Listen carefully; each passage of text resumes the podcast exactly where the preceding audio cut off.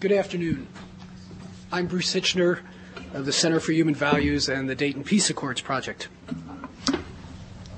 We've done this before, what one might call the political and military projects of democratization. Since 1945, it has been the deeper text of America as a global superpower.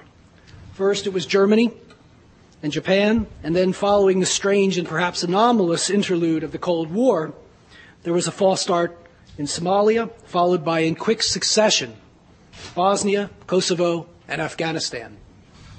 And now Iraq, after a 12 year war of attrition against the pseudo fascist regime in Baghdad. And the project will not stop with Iraq. The process of the democratization of the world stretching from Southeast Europe to East Asia is, for better or worse, ongoing. And so the question must be asked what lessons have we learned from both the early and now recent experiments of forced democratization? Iraq, it is said, is a much greater undertaking than those in the Balkans and in Afghanistan. Uh, it is said, and on a parallel with the democratization of Germany and Japan. Indeed, the challenges to creating a viable democracy are substantial, given the complexity of ethnic and religious identities in Iraq the history of repression under Saddam Hussein, and the reality of Iraq's troublesome relations with neighboring states. The tensions facing the Iraqis will be a desire to create a democracy that adequately protects the passions, rights, and interests of the various peoples that constitute the country. The process of reconstituting Iraq's sovereignty will be highly complex and face many hurdles. How does one create legitimacy for a state of many nations. The eclectic ethnic and religious makeup of Iraq will require that the Iraqi people develop either a sufficiently decentralized unitary state or federal structure that will secure Kurdish participation in the Iraqi state without undermining the functional integrity of the country. The Kurdish Arab bargain must be accomplished while accounting for the Sunni Shia split within the Arab community and without neglecting the needs and aspirations of Iraq's minority populations, such as the Turkoman, Chaldeans, and Assyrians. Iraq's neighbors must also be assured of its inter- territorial integrity, while others prevented from actively, while others are prevented actively from undermining its integrity or radicalizing its politics. The task will be complicated by the already substantially divergent constitutions put forward by the Kurdish regional government and the Iraqi exile groups, coupled with the emerging proposals by some of the southern Shia groups. While the umbrella exile groups have proposed constitutions and principles which embrace democracy and call for a federal Iraq with vaguely defined allocations of responsibility, the Kurds have proposed a loose confederation with near absolute Kurdish authority over historically Kurdish lands and cities currently populated by non-Kurds, and with a bimodal central government with an equal distribution of power and authority between the Kurds and Arabs. And some nascent Shia political movements are calling for the creation of an Iraq theocracy based on the Iranian model. All these will occur in the, co- in the context of a lack of democratic history in Iraq and the absence of suitable regional models. Civil society and other civil institution, social institutions have been nearly destroyed by decades of totalitarian rule. There are no useful democratic models in the immediate region other than Turkey, and there is as yet an undefined Islamic factor which may substantially influence the process of democratic transition. The process will certainly take place in a period of considerable confusion and disorder. But even if we accept the problems facing Iraq are different from those encountered previously, it is not sufficiently exceptional, exceptional to be treated as sui generis in the short history of democratization processes. There is much to learn from what has come before. And it was with that in mind we have, that we have organized this panel of specialists. Before I introduce our speakers, I would like to take a few moments to offer what I believe to be a few lessons learned from these past democratization processes. First, as we are learning painfully from Kosovo and Bosnia, the rule of law and the legitimacy of the state is a critical first step in successful democratization. Second, the U.S. should stay the course in democratizing Iraq as there is no UEU to accede to. Third, Remember that this, there is a process to rebuilding Iraq, not just democratizing it, that includes dealing first with emergencies and humanitarian assistance, secondly, building infrastructure and development, and finally, supporting economic development and democratization. Fourth, remember that the Iraqis are part of the solution to the problem, not the problem itself. It is essential to build partnerships with Iraqis throughout the country, not just in Baghdad, on shared solutions to rebuilding and reforming the country. We should encourage NGOs that are independent and focused. Finally, as remains true for every democratic intervention we have undertaken around the world, we can't afford to fail. To that end, Americans must be reminded that Iraq is not a problem owned by one administration or Americans of a particular political persuasion. The democratization of Iraq is the responsibility of all Americans at this time. There, there is, as I have already said, much to be learned from, them, from these past experiences in terms of what worked and what didn't. I now turn to our distinguished panel to discuss those lessons learned. Our first speaker this, mor- this afternoon is David Large, professor in the History Department of History at Montana State University. He will address the lessons of post-war Germany. Professor Large has written many books on modern Germany, German history, most notably for our purposes, Germans to the Front, West German rearmament in the West in the Adenauer era. Our second speaker will be Sheldon Garon of the Department of History here at Princeton. He will examine the case of Japanese democratization. Professor Garon is the author of State and Labor in Modern Japan and Molding Japanese Minds, The State in Everyday Life. Our third speaker is Alex Grigorev, who's a program officer the, at, the, Project on Ethnic Relations, an NGO based here in Princeton that specializes in mediation processes with the political leadership in the states of the former Yugoslavia and Albania. Alex has published articles and op-eds in the Wall Street Journal, the International Herald Tribune, and, uh, and the European press. He will address the lessons learned from the Balkans. And finally, our final speaker is Ambassador Richard Kauzlarich, currently director of the Special Initiative on the Muslim World at the United States Institute of Peace. He will speak on the case of Afghanistan. Ambassador Kauzlarich served as U.S. ambassador to Bosnia and Herzegovina and Azerbaijan. Well, with that, I turn over the, the uh, podium to uh, Professor Large.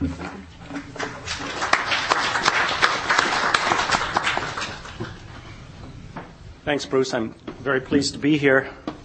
Let me uh, begin my remarks with a, a, quotation, and it goes as, as follows Anyone who seriously believes in democracy knows that it is not a commodity that can be neatly packaged, distributed uh, with food rations, and digested with magical effects.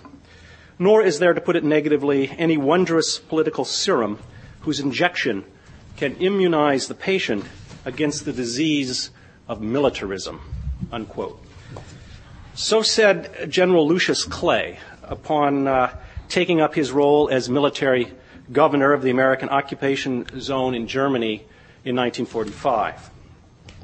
The American experience in democratizing its portion of Germany in the post war era was, I think, to show just how correct Clay had been to doubt the ease with which a U.S. style democracy might be transplanted to the defeated Reich.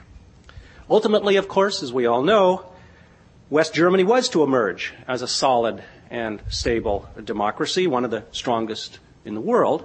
But one must ask how much this success was due to, to uh, due to direct uh, American tutelage and how much derived from native resources and traditions.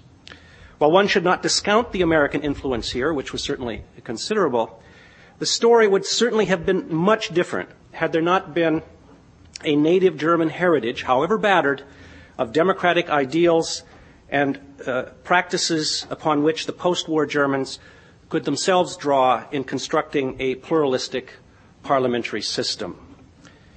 Now, some aspects of the American experience as participants in the remaking of post-Hitler Germany might indeed be applicable uh, to the challenges that the so-called coalition faces in post-Saddam Iraq.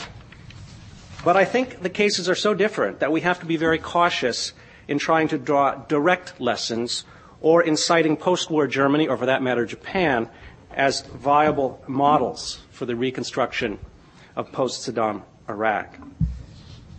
I think that to the degree there are lessons here uh, to be extracted from our, our role as, as proconsuls in Germany, uh, these lessons are largely cautionary. Moreover, aside from the obvious differences between the entities targeted for democratization, we must be aware of the huge difference in America's world position between the late 1940s and the present. At the end of World War II, America was at the high point of its political and moral credibility around the world. Now, Washington is arguably at its lowest standing ever, being considered by many people, not just in the Arab region, to be, to be the world's number one rogue state. The disparity between America's impressive military clout and its moral authority is quite striking. One index of that, of course, is the lack of credi- one in- index of that lack of credibility is the pressure within Iraq for the U.S. to get out uh, quickly. Uh, there was no similar pressure for the U.S. Uh, to leave uh, Germany after 1945. On the contrary, Germans in the Western Zone were desperate uh, to keep U.S. forces there, partly to protect them, of course, against the Soviets. Although some Americans in 1945 hoped ultimately to remake Germany in the American image, this was not the initial goal of the military occupation. That mission was to restore order and to denazify the region, an ambition that, at least in the beginning, uh, did not make much of a distinction between the Nazi leadership and the German people as a whole, who were thought to have been so, so, so thoroughly corrupted uh, by the Hitler regime um, as to make them almost incapable of building a, a, democracy. There was much skepticism on that score uh, in the United States.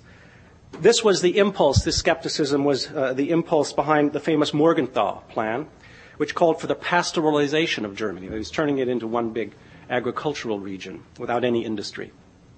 The Morgenthau Plan was dropped before the occupation actually began, but the official doctrine for U.S. occupation forces, the so-called uh, JCS 1067, uh, also stressed containment and punishment over reconstruction and reeducation.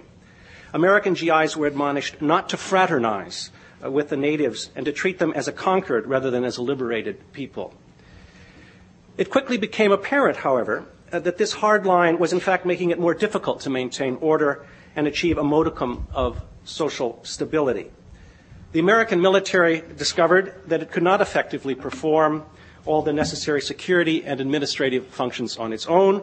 It needed assistance uh, from the natives, and of course, it often turned out that the natives best able to help were precisely the ones who had performed key administrative functions under the Third Reich.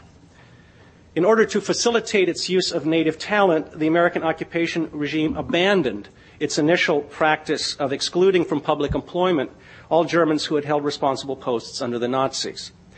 The policy quickly became one of excluding and punishing only those quote unquote dangerous Nazis and in order to ferret those folks out, the Americans devised an elaborate questionnaire system that required zonal residents to describe their behavior under the Nazi regime.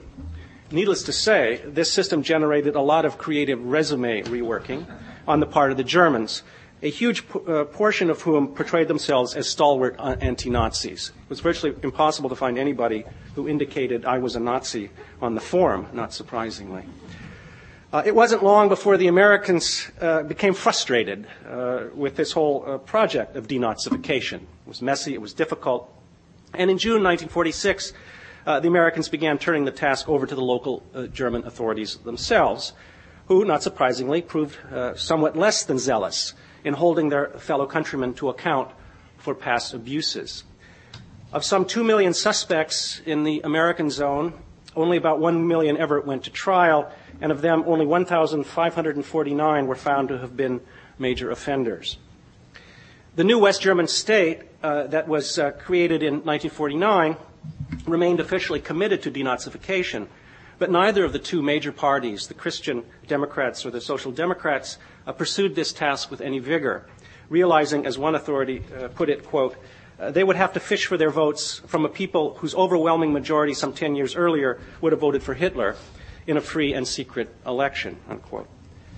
The American High Commission for Germany, which replaced the military occupation in 1949, uh, endorsed this lenient approach. In general, the Americans were much more interested in promoting stability and productivity uh, than in transforming German society.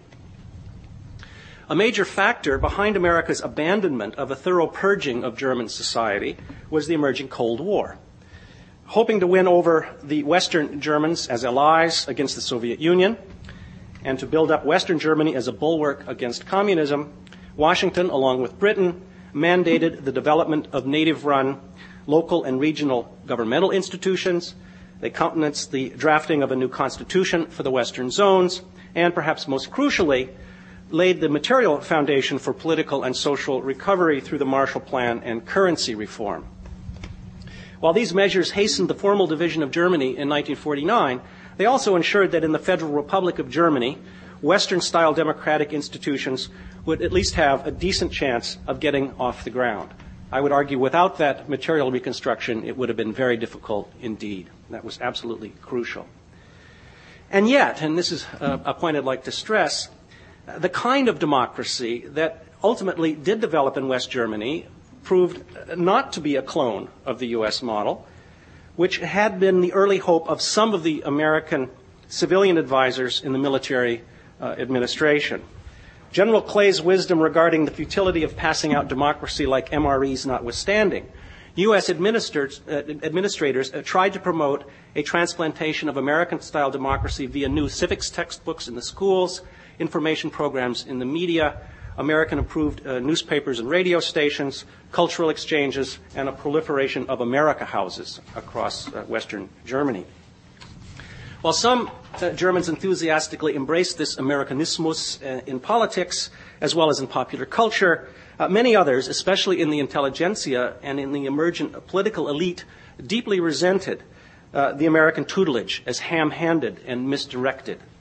They insisted that Germany had democratic traditions of its own on which to draw, and that the country's socioeconomic evolution mandated a style of democracy cut to German order, cut to the German order, uh, not to the American.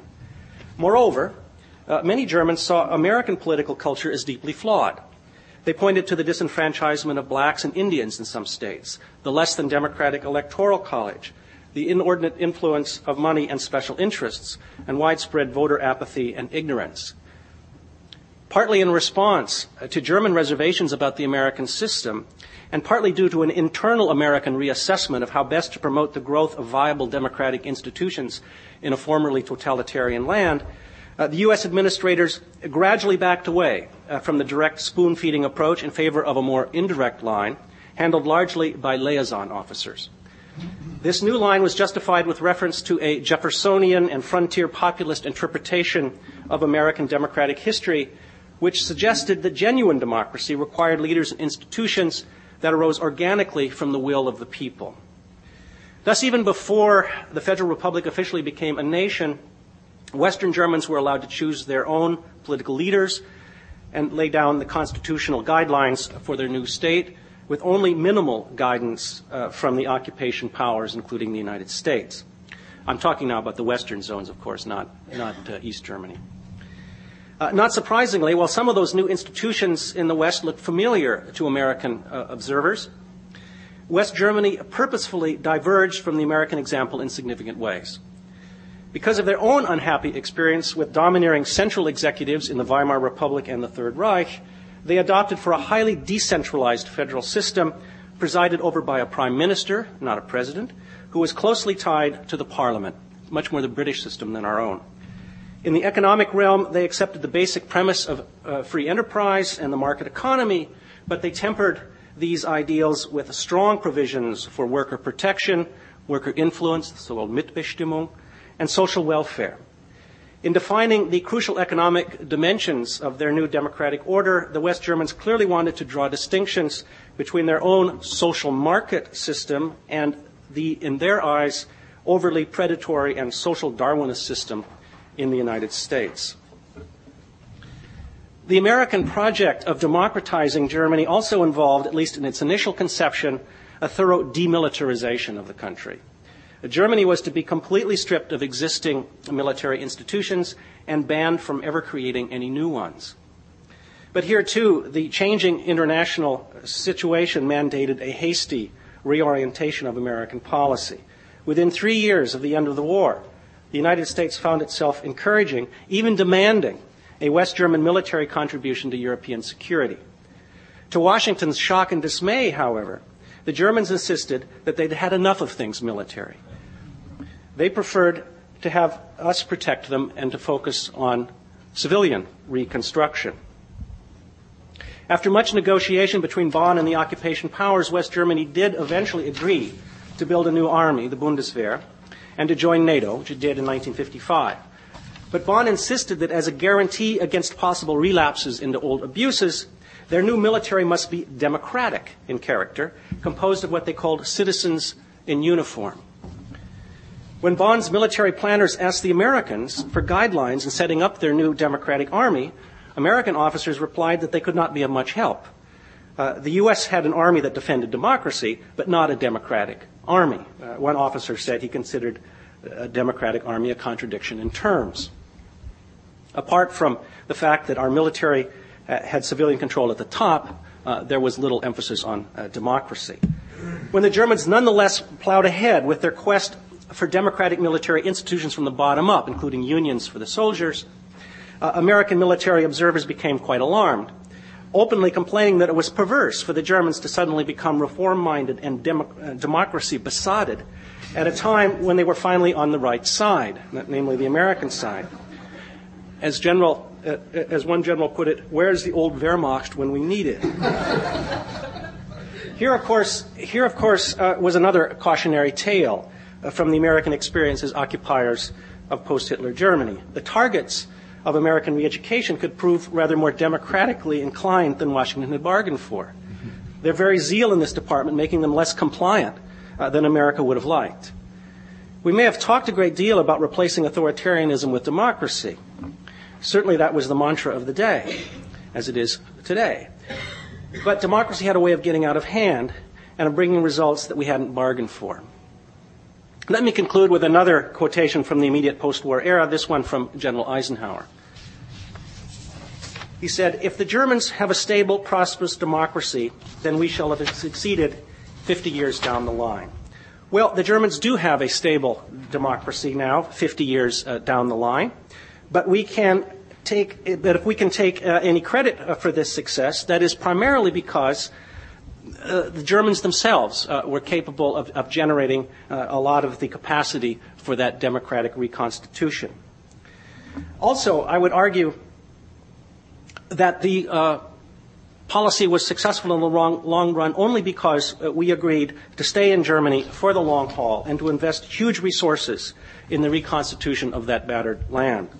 Perhaps the major lesson to be gleaned from this experience is that democratization, however defined, cannot be achieved quickly or on the cheap, which, alas, seems to be the unrealistic and irresponsible vision of America's present proconsuls in defeated Iraq. Thank you.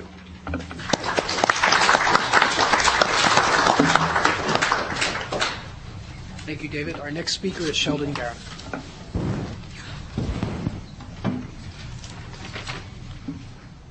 Okay, thank you. Uh, let me begin with a thank you and then an apology. The thank you is to Josh Ober and, and Mike Doran, who thought of me for this panel.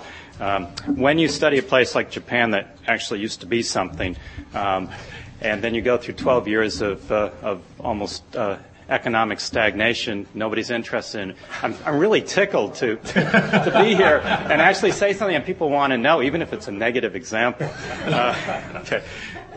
That almost sounded like the apology, but the apology is that uh, uh, I gave almost the exact same presentation a week ago at a panel sponsored by the Woodrow Wilson School. I see a few familiar faces. Uh, I have to tell you, I didn't change a whole lot uh, because the occupation in Japan hasn't changed that much in the last week. I hope it's still valuable.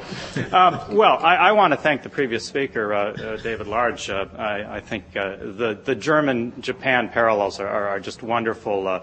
Uh, I have done this for the last week, including on a local NPR program with uh, Volker. Uh, we had Charles Maier uh, last week. So uh, it, it's, it's wonderful because everybody seems to agree on the German case, uh, at least insofar as, as the present Iraq situation is. And it does set up the Japanese case. There are so many similarities in terms of the lessons it provides. there are a few differences, and, and I'll be speaking about them. So the question is, so what does the occupation of Japan teach us about uh, or what lessons does it provide about the present occupation of Iraq? Uh, now, this is more than an academic exercise. I'm, I'm sure we realize. Um, over the last several months leading up to the war, uh, several people in the Bush administration prominently mentioned the occupation of Japan and the occupation of Germany as their success stories for why it was going to be possible to occupy, well, not occupy, to liberate and to democratize Iraq. And, and just to, I mean, to give you a little background here, uh, Although the U.S. Congress allegedly debated this situation last fall in the War Resolution Clause, I don't believe there was a single question that was voiced by congressmen or senators to administration spokesmen about what would actually happen after the war was over. But about two days after that, the New York Times broke a story in which they talked to administrative sources uh, who told uh, the New York Times uh, that indeed the White House was developing a detailed plan to install a U.S. military government in post-war Iraq and that it would be modeled on the occupation of Japan. Uh, and uh, the story in the leaks went on to say that perhaps General Tommy Franks would assume the role of Douglas MacArthur, and that's a direct quote. Uh, and, and, they weren't talking simply about the movie. Uh, now, uh, President Bush, for his part, in, in late February, uh, gave a talk to the American Enterprise Institute. in which he too cited the occupations of Japan and Germany in this case, uh, as triumphs in which, quote, we did not leave behind occupying armies, we left constitutions and parliaments. Now, I don't want to. Simp- I want to be bipartisan here because Dianne Feinstein, a few, uh, just a couple of nights ago, after uh, President Bush landed on the aircraft carrier, uh, in her uh, rejoinder, I, I, she called it a rejoinder. It sounded like the same thing to me. Uh, but uh, similarly, said it was going to take a long time to occupy Iraq, just as it did in Japan and Germany, countries that similarly had not known democracy. so, well, well, you can already see that both Professor Large and I might have disagreements with that statement. And then recently just really a couple of weeks ago, the Deputy, uh, Deputy uh, Secretary of Defense, Paul Wolfowitz, uh, was on Meet the Press and other programs, and he assured us that democracy in Iraq uh, would inspire the Arab world uh, just as, quote, the power of democracy in Japan has spread across Asia in places that previously had no use for the Japanese. And, and uh, I mean, as I said last week, I was thinking of bringing a map in and some thumbtacks and having you locate all these democracies in immediate post-war Asia that had been inspired by the Japanese. I, but, but again, I mean, to be a little bipartisan, uh, uh, Fareed Zakaria in his uh, Newsweek article ex- excerpt uh, also had this same statement about uh, how the power of democracy in Japan had inspired the rest of Asia. So, I mean, clearly people talk to each other in Washington. I don't know if they talk to anyone else, but they come up with, with very interesting types of historical understanding.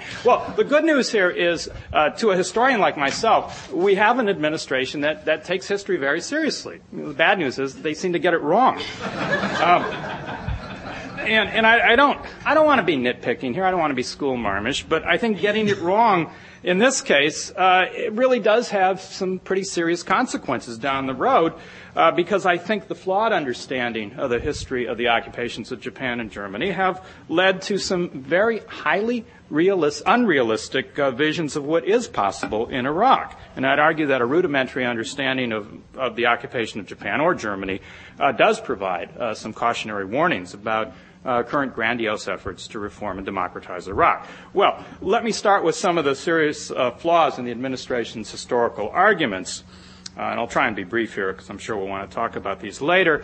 Uh, I think, as most of us know by now, uh, the occupation of Japan uh, was not a quick affair. It lasted nearly seven years, uh, even longer than in the German case, from 1945 to 1952.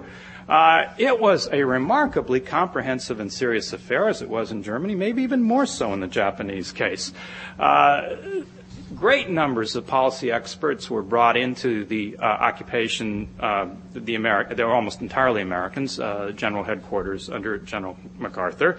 Uh, what is interesting about this is about three to five thousand people in the headquarters, not the not the the troops on the ground, but I mean the specialists who were involved in about 50 different areas of policy reform, uh, from constitutional legal revision uh, to local government, uh, to women's rights, to labor rights, uh, to land reform, a whole series of issues. Unlike the present situation where I see that local government's been assigned to one consultancy company now uh, for Iraq and education's been uh, assigned to a, a, group in the research triangle, uh, this was all done in-house. I mean, these were the old-fashioned days where, first of all, we had this enormous uh, military force that really included an enormous amount of civilian talent. I mean, this was the end of World War II. So a lot of people were already in uniform, and those who weren't in uniform, uh, various people from bankers to labor experts, etc., were recruited uh, in this effort and sent to Tokyo.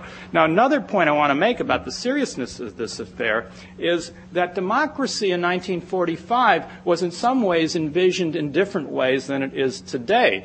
And uh, I mean, certainly one of, one of the prime uh, recipes for democratizing Japan was to create various types of social and economic equality or more equality uh, through things like land reform in the countryside, but particularly uh, through the encouragement of a vibrant labor union movement. And uh, this was one of the first efforts on the part of the United States was to really foster this labor movement. And I, you know, I think to myself, can you quite imagine the Bush administration going in as one of the first measures and encouraging labor unions in Iraq? Well, I mean, the definition of democracy itself has changed in many ways. Well, um, okay, so the first point is this is a comprehensive, long-term, patient occupation. Uh, the second difference I'd like to, make is one I, won't spend a lot of time on it because I, guess you talked about this this morning, but in terms of the military manpower that was used by uh, the U.S. occupation of Japan, it's, enormous. Uh, it was 600,000 uh, originally, and that included a small contingent of British Commonwealth forces. It scaled back fairly quickly then a couple of years down to about 120,000 a year. Uh, this is military forces, uh, largely United States. Now, uh, the point here is, and I think you did talk about this this morning, so I, won't spend a lot of time on it. I mean, the U.S. felt that it took a lot of it took significant manpower to occupy Japan. Japan, of course, is about three times the population of Iraq today, but there are some things we might want to consider. Um, and I don't know if you mentioned this this morning, but incredibly enough, in the nearly seven years of occupation, not a single shot was fired on U.S. occupying forces. There were no terrorist acts. Nobody lobbed grenades. Uh, there weren't the sort of things that we've already seen in the first few weeks. Uh, and and, then the other thing is obvious. Uh, there were no significant uh, ethnic or religious uh, lines of conflict in Japan, um, or, or, really in Germany for that matter. So the point here is the U.S. committed uh, sizable military forces, um, despite the fact that, unlike the Iraq situation, nobody was actually shooting at them. Uh, and that they didn't have to step into you know, what is, is, is some pretty serious internecine warfare.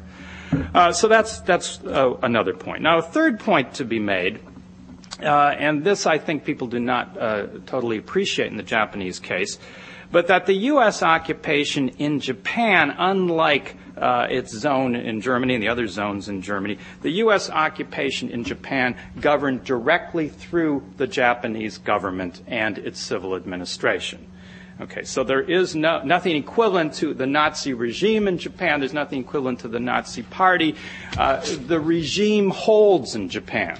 Uh, the Japanese bureaucracy, whether it's public health or particularly police or whatever, local government functions, all of that remains intact.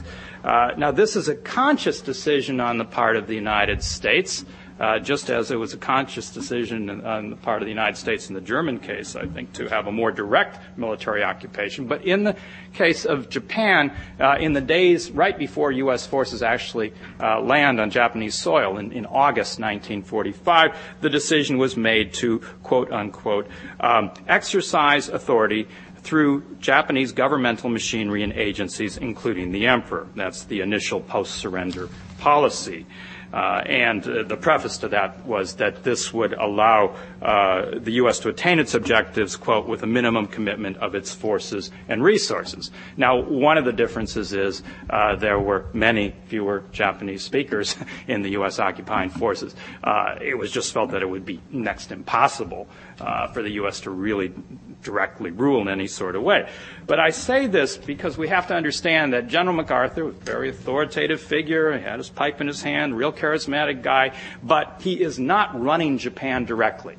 When he gives a directive, it goes to the Japanese government, which administers it. The other point I want to make is that the civilian administration, as I said, remains intact. There is not a day, there is not an hour when there is a power vacuum. Okay, the, the, Japanese government, its police forces are there. Uh, now, it doesn't mean there's no disorder in Japan. There is a black market, big black market. Uh, there are fistfights. There's a few murders. A few people get stabbed. There's some organized crime. But uh, there's not the sort of looting and total breakdown of, of, uh, of, a civil society that, that we have seen in Iraq. The police stayed on the job. The ministries, Ministry of Education, Bank of Japan, all of the other ministries maintained continuity while introducing U.S. reforms. Now, a fourth point and a fourth difference is, and this, this one's really very relevant to your conference today, and that, uh, that's with regard to democratization. In contrast to Iraq, this is probably obvious by this point of the day, but uh, pre-war Japan had a long history of democratization. Uh, even if President Bush didn't know it, even if uh, Senator Feinstein didn't know it, in fact, even if most, well, a lot of people actually, some of my colleagues in other departments in this university, I won't, name, they didn't know it, but it, it's, it's obvious to me.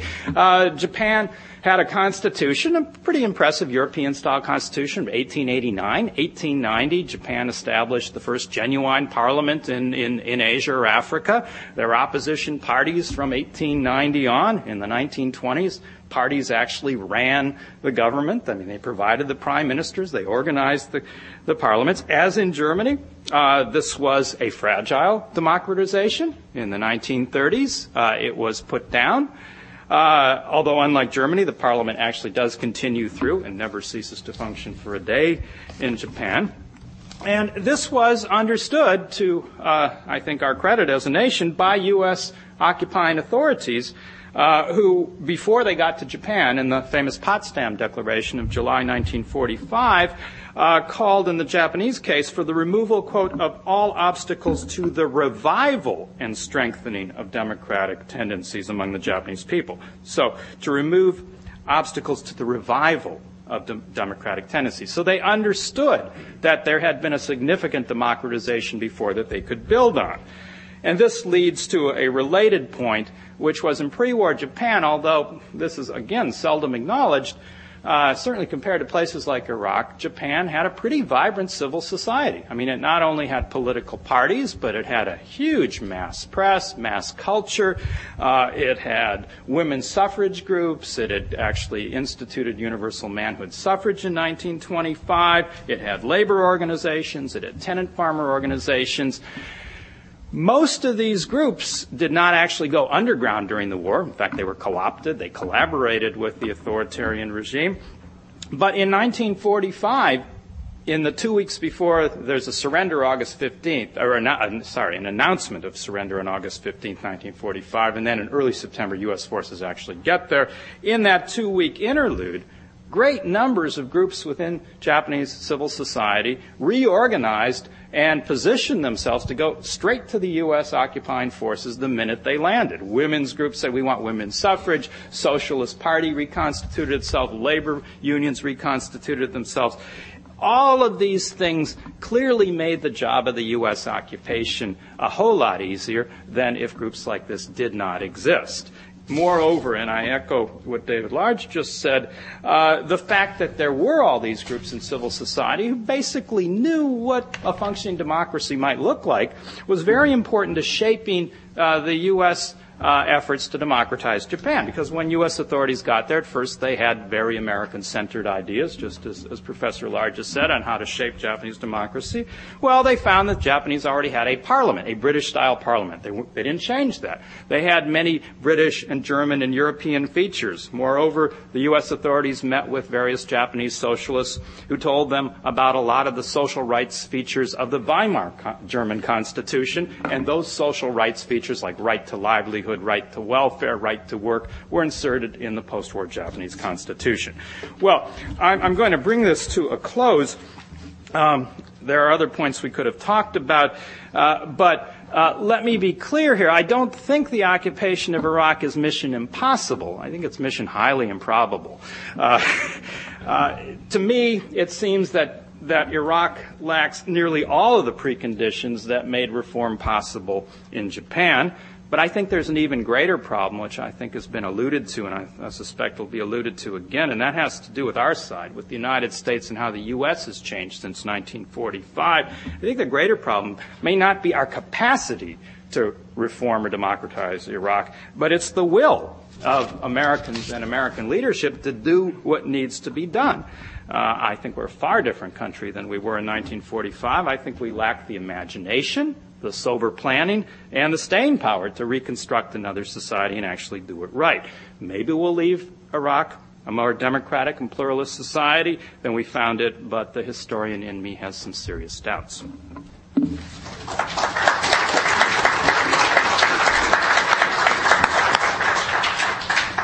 I think uh, we've obviously had very, very useful comments from historians who point up the importance of getting the history right before we start taking the lessons from it. Um, we're now going to turn to the discussions by two individuals working actively in ongoing efforts at uh, democratization. First, Alex Greenberg. Well, it's difficult to have exactly for this reason a successful comparison between Germany, Japan, or Kosovo and Bosnia, simply because of the amount of time that passed after the war. And I would argue that in the case of Kosovo, the war is not over yet because we don't know what Kosovo is, uh, which country it belongs to, or whether it's a country of its own. Uh, but I will try to do my best to give you some first observations, and I will not concentrate on, on the events of the of the war because we all lived through them and still living through these things. There are a few similarities between Iraq and the Balkans, and I want to stress the word few. Uh, and the most critical similarity is the multi-ethnicity of both places. And um, I want to stress that democracy is possible in multi-ethnic societies. And not only in countries like Belgium and Finland, it is possible in Romania and Bulgaria, and it's working already in those countries. Uh, it is also difficult to uh, provide relevant lessons from the Balkans for Iraq because the two places are so very different. And that difference does not only come from uh, the differences in sizes of the territory population. The first re- difference, to my mind, is um, uh, comes from the very reasons uh, for which we went into the Balkans and the reasons for which we went into Iraq. We went, uh, our mission in Bosnia and Kosovo was to stop the civil and uh, ethnic wars, to stop the slaughter of people. In Iraq, our goal was different. We didn't go into Serbia to uh, overthrow Slobodan Milosevic. Uh, even though we surely hope to weaken uh, the regime, would have been very happy if it collapsed earlier than it did. The second thing, uh, we also went into these places as a part of very different international groupings. In Bosnia and Kosovo, we went at the decision of the United Nations. And the internationals in both places included the French, the Russians, the Germans. Um, in Kosovo, for example, a Frenchman, Bernard Kouchner, was the head of the first uh, United Nations administration, and currently it's, in, it's run by Michael Steiner, a German. Uh, 50 nations currently are represented within uh, the United Nations administration in Kosovo. And as far as I know, the coalition of willing does not include France, Germany, Russia, those places. Uh, the third difference, and I think it's also a crucial one, is that despite differences between the Americans and the Albanians, or the Americans and the Bosniaks, by the way, both, well, Bosniaks Muslims and Albanians predominantly Muslim, or Americans and the Serbs, Americans and Croats, the people of the Balkans see themselves belonging to the same civilization as the Americans. They see belonging themselves uh, into Europe and certainly to the same civilization of Europe and the United States. And all of them have one uh, political goal, and that is integration into the transatlantic structures, NATO, or European structures, European Union. And uh, the civilizational gap uh, in Iraq is much deeper. The Albanians, for example, love the Americans. You will go into any office of an Albanian politician today, doesn't matter where it is, in Kosovo, in Montenegro, in Albania, in Macedonia, you will see an American flag uh, displayed very prominently, permanently, and prominently next to the Albanian flag. And there were certainly no terrorist uh, attacks uh, domestic terrorist attacks in Bosnia or in Kosovo against the Americans or any Western soldiers. Yesterday, for example, Secretary Powell was in Tirana and he received the highest uh, decoration of the state of Albania. Uh, and the last one, our goals in respective places are somewhat different too. In Iraq, we do not need to build a new nations in a sense that we don't need to define the borders of that nation. In Bosnia, we were doing exactly that. We were building a new nation. And um, uh, even though the nation existed a couple of years before we came there, but we certainly had to define what that nation was. In Kosovo, we don't know yet what we're building, frankly. Whether we're building a new nation or we're building an autonomy, we're definitely building, building something with, uh, with the local self-government. Um, if one looks at the picture of the Balkans after the conflicts uh, are over, uh, I see a picture of both success and failure.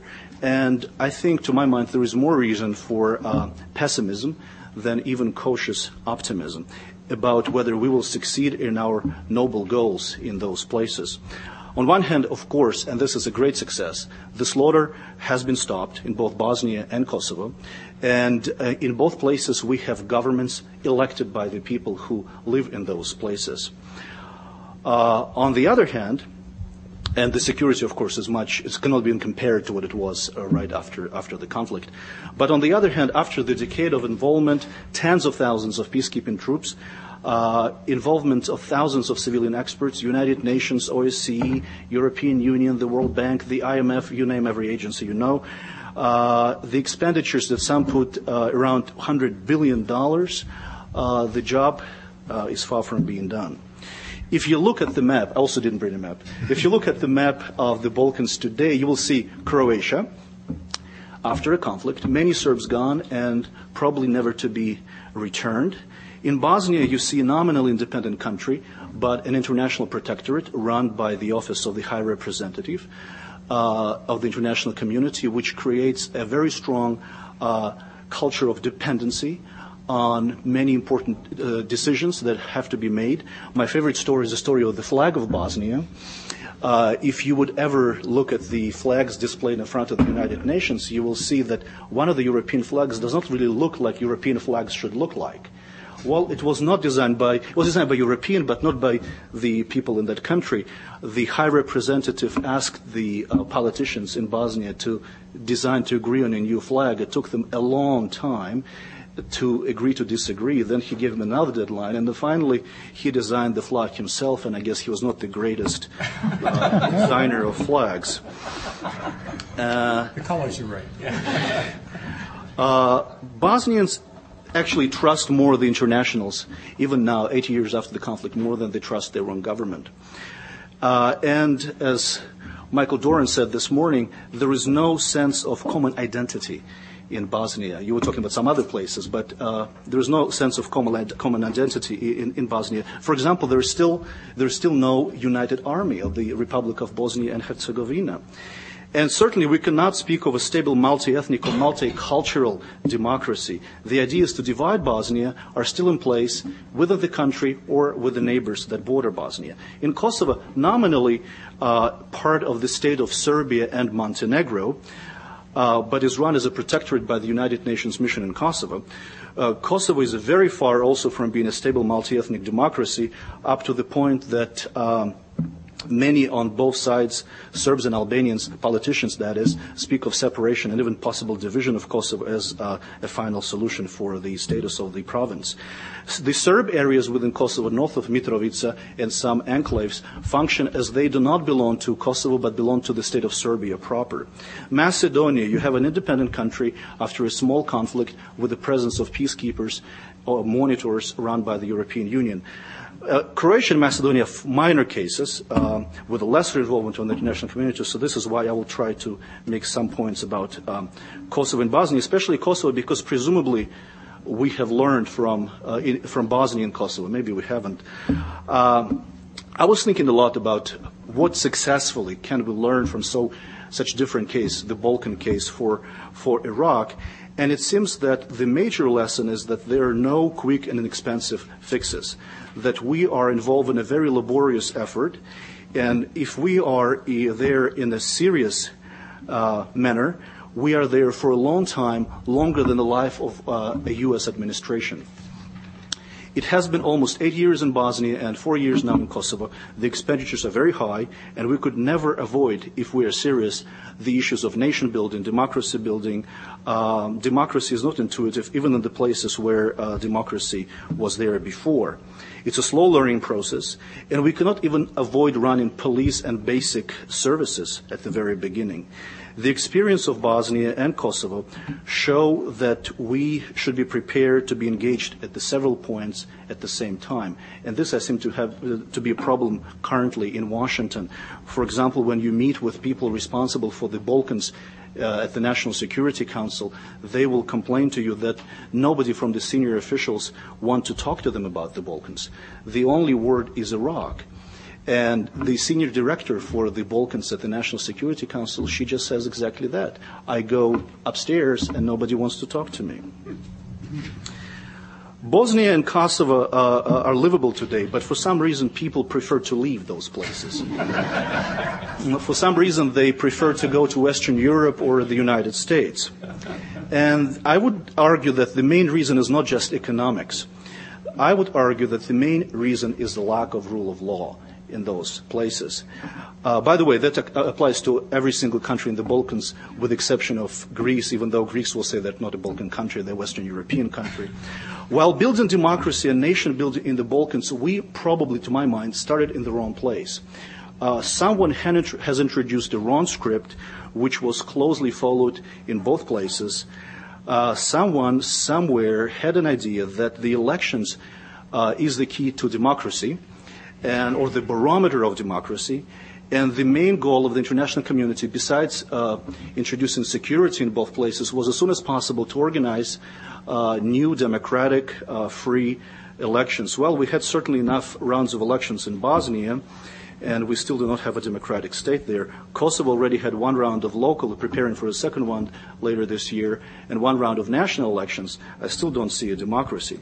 Instead of elections, we should have concentrated on fighting the organized crime and corruption. And we have democratically elected governments in both places, but they do not control the territory. The countries are controlled very successfully by regional mafias, uh, which uh, has jeopardized the quality of life and scared any serious foreign investment. Uh, we should have established the rule of law in the full extent of the word first and then move towards the elections.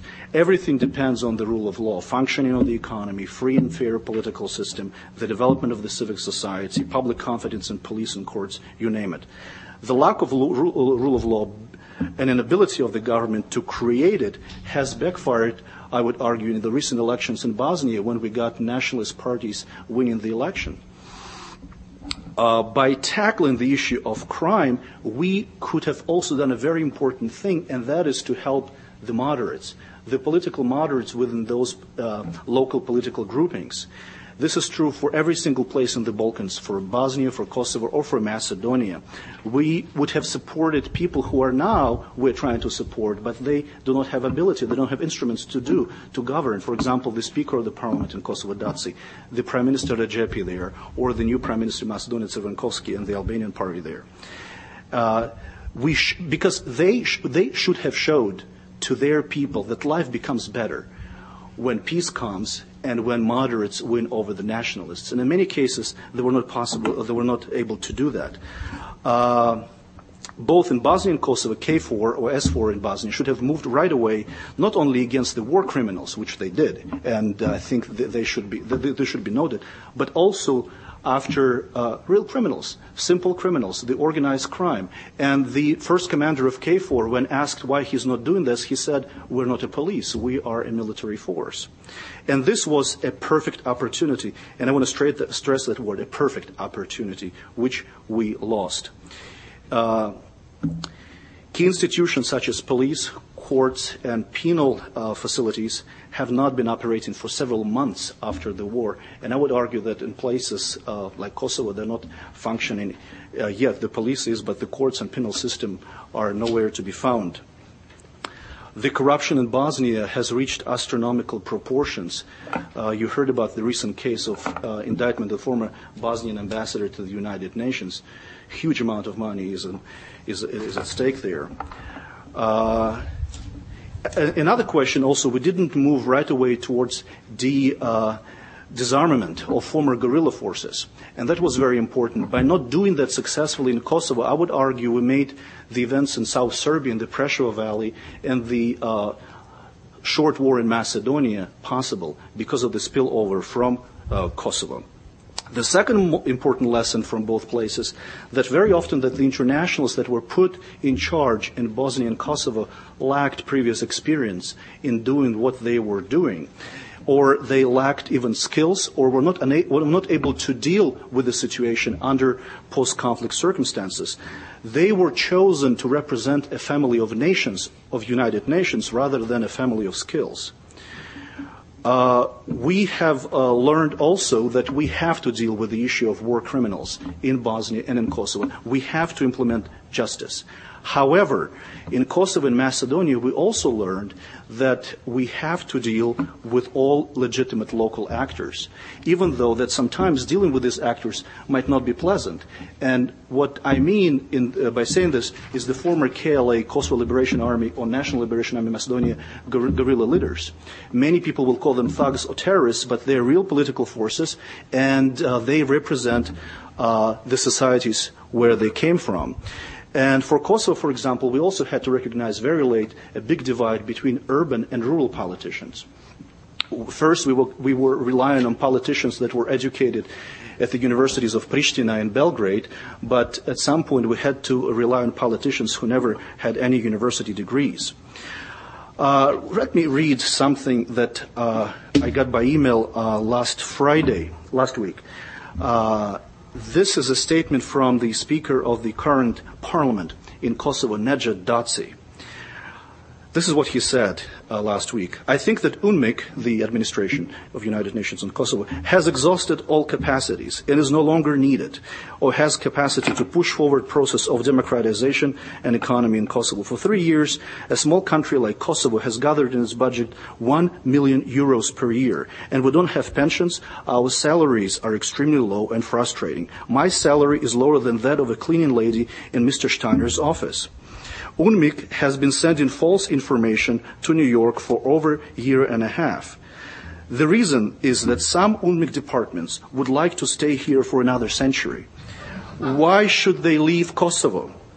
Their salaries are higher here than their home countries, and they are not employable there. and here we have beautiful women and maybe the best restaurants in the region. Daci said that he requires professionalism from Western countries and not administrators and politicians from 19th century or bureaucrats from the 20th century. We no longer need this administration. We need UNMIK to remain here as a group of uh, experts, several hundred of them, which will help us uh, with their advice, especially in the field of economy. Well, maybe this is what David Large said this is democracy getting out of hand, uh, free to uh, display its frustration. Well, this frustration is increasing in Kosovo, and this mostly comes from our reluctancy to move toward resolving the issue. and that is the issue of the final status of Kosovo. We're still reluctant to do that, even though uh, we know and understand that lack of resolving this issue will hamper any progress in Kosovo or in the neighboring uh, places, neighboring countries. The population is frustrated. Four years certainly was enough for them to deal with unresolved status. And frankly, I don't want to sound pro-Albanian here, and my Serbian friends know I'm not, but frankly, how long can we uh, ignore the will of 90% of the population of that place? And this is a very big and serious question. And this came because we, uh, there seems to be a lack of an exit strategy from the international community. And uh, more so in Kosovo than in Bosnia, but I would argue in both places, but more so again in Kosovo than in Bosnia. We do not have an exit strategy. Uh, I don't know if I sounded negative or positive about the experience, but some more positive lessons uh, to finish up. Uh, there was a very uh, positive partnership between the uh, civil administration in Bosnia and in Kosovo and the military forces, the SFOR and KFOR. KFOR, for example, was working on security and UNMIK was concentrating on running the place. Uh, first, there were some mistakes and lack of coordination, but now uh, the crime rate is down significantly uh, as opposed to the, the first months, and things have picked up again. And it's all due to very good coordination between the, the, the two, the, the, the, two bodies. And the uh, second thing also, which worked very well in Kosovo, I don't know whether it will work in Iraq or not because uh, there is a different coalition of willing, but in Kosovo, we divided responsibilities. UNMIK was divided into four pillars. The humanitarian assistance was run by UNHCR. The civic administration was run by the uh, United Nations. The institution building was run by the OSCE, and the uh, reconstruction was run by the European Union. And that helped in terms of money and coordination. So it shows that we are learning, but it's a very slow, slow process.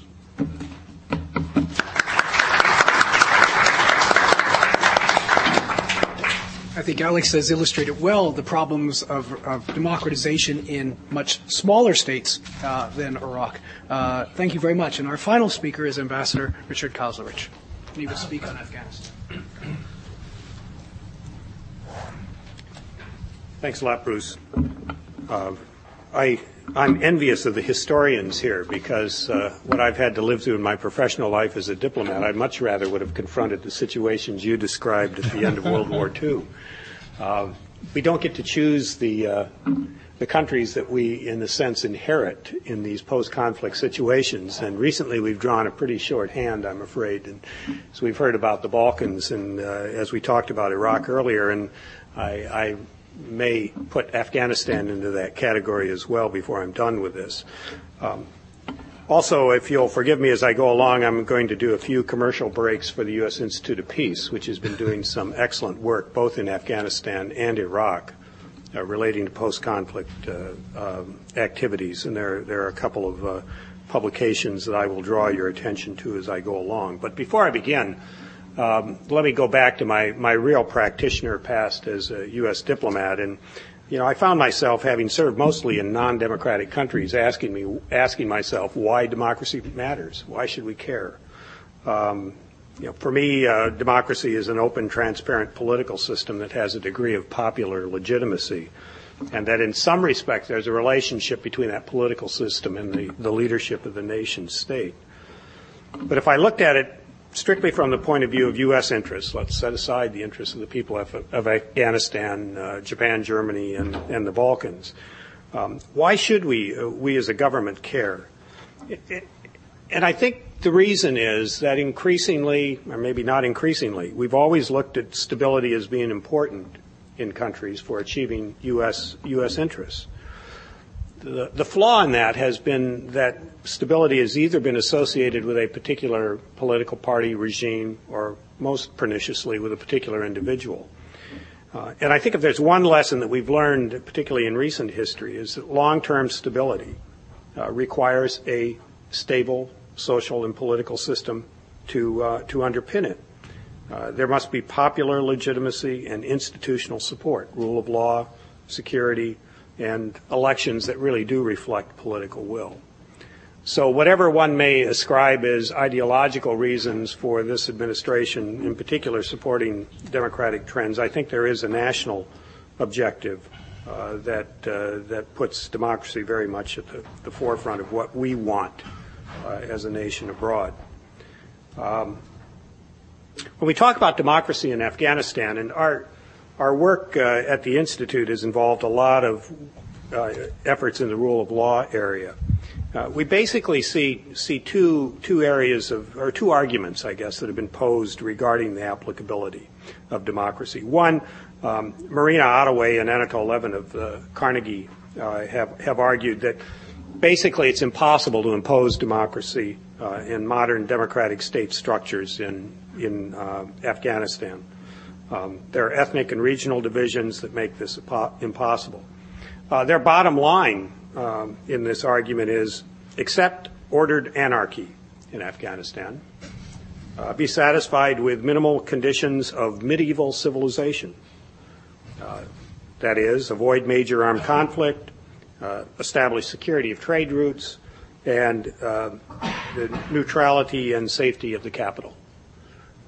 In essence, uh, and, and, Anatol is particularly uh, eloquent on this, the history of Afghanistan is not of a country, but of a group of tribes and competing interests uh, that uh, have never, and therefore, by definition, will never be capable of democratic uh, uh, structures in, in our lifetime. The counterpart to that to that argument is one that Thomas Melia at Georgetown has written about and he's done a lot of research uh, through focus groups in Afghanistan. Um, and he says, look, uh, Afghans want elected government. Uh, they want governments that's responsible to the people's interest. They believe in equality under the law for all Afghans. And most important, they want their government officials to be held accountable. And interestingly, they really don't see any incompatibility between Islam and democracy. So the question is, who's right? Um, and I guess the answer to that question hinges on one very important element that is still to be present in the Afghan situation and comes back to haunt us, I think, in Iraq as well, and that is uh, the presence or absence of, of security for the people. And how they view their, their political future depends very much on how they, they, they see their own personal and national security the case of Afghanistan, is it going to be the international community or the Afghans themselves who, who provide it? But whoever provides it, it has to be um, a prerequisite. Peace and order must be a prerequisite for basically answering the, the, the, the debate over the applicability of democracy in, in Afghanistan. If you look at, uh, at, at Afghan, uh, the Afghan challenge as compared to, say, the Bosnian one, uh, you've got a country that's 12 times the size of Bosnia, uh, 26 million people versus 3 million people in, in Bosnia. Uh, you have a difficult terrain, ethnically, tribally, and religiously segmented society in Afghanistan. And most critical, you've got warlords who are dominating uh, the political structure there who have no reason to give up that uh, position of power. Um, so, uh, what you're I think what you're seeing at, at this stage uh, in, in the Afghan equation is that the, the basic question of, of security for Afghanistan still remains to be answered, and until it is, um, it's going to be hard to, to, to go much beyond that. Um, one point I'd like to make about Afghanistan, which does have a lot of similarities here with Iraq as well as, as the Balkans, is that um, you cannot look at developments inside Afghanistan in isolation from the regional framework that it's, that it's in. Um, as we found in the Balkans, bad neighbors make bad security situations and bad political developments. Um, one of the horrors of Dayton uh, peace accords, as I mentioned earlier, is that we depended on Franjo Tudjman and uh, Slobo Milosevic to guarantee the territorial integrity of Bosnia Herzegovina and its democratic development um, fairly weak reeds to rely on. Uh, but if you look at Afghanistan with a neighborhood that has, uh, through through centuries, if not longer, of history, been interested in in involving uh, themselves in in what goes on in Afghanistan, whether it's Iran, Pakistan, uh, India, Russia, uh, this still goes on today. And so, whatever we may wish for, and indeed whatever we may accomplish by working with the Uh, with the Afghans, we have to take into consideration that there are going to be outside actors, some of whom are bad, um, doing things that we don't that we don't like. Uh, the, the, key factor here is for democratic development um, beyond security, uh, the role of the international community. Um, and I think the, the point this morning that was made about the need to do something, even if it's wrong, but do it with a sense of commitment, very much applies in, in the Afghan situation. Um, let me talk a little bit about the, the, difference between the Balkans and Afghanistan. I'll pick up, Alex, on a couple points that you made, but I think it's important uh, to recognize that the fact that we went into Afghanistan without UN sanction has colored a lot of things that we've done since then. We went in as a combatant, not as a peacekeeper. And that has made relationships with the international community, uh, indeed with uh, non-government organizations, uh, very, very problematic uh, because we were seen not as sort of keeping the peace between contending parties, but being part of the, uh, the contending parties. Um, the second thing that made it very, very different was that Afghanistan, we lacked a clear political military plan, an exit strategy of what we were going to do. Understandable reaction to 9 11, immediate military action. The idea was to go in, clear out Al Qaeda and Taliban, and dot, dot, dot. Didn't get that far before we had to, had to uh, go into action. Um, there was also the late recognition that there was a role for nation building. Um, you will recall that uh, this particular administration didn't like to use those two words together. Um, they thought that was a heritage of the Clinton administration, that they were not going to get involved in it. Wonder of wonders, six months into the Afghan experience, and they recognized that if you didn't build up in Afghanistan, that you were going to have Taliban, if not Al Qaeda, right back in your lap in very short order. So uh, the, the late recognition of the role of nation building was a real, uh, real hindrance. And, and then finally, there was the need for, in the conduct of the combat operation phase of our involvement in Afghanistan, to have local allies to prosecute the war. Those were not necessarily the allies that you would want to build the nation of Afghanistan. And so we ended up inheriting the legacy of tactical military requirements uh, in, an, in an environment that was really not necessarily looking for that kind of sterling leadership. Um, let me point out some similarities too, because I don't want to make this too too different. Uh, the argument of what kind of Afghanistan do you want? A strong central government or some sort of federal system? Same arguments you faced in, in Bosnia and Herzegovina. Again, the answer is still remaining to be determined, I think, on that. Uh, the second similarity was that, that we recognized fairly early on that there was a security gap in terms of the, the presence that we brought to bear in, in Afghanistan. We had combat operators on the ground. We did not have people to deal with police, judicial system, rule of law. Precisely the problem that we faced in Iraq as well. I'm mystified as to why we can't get the lesson here.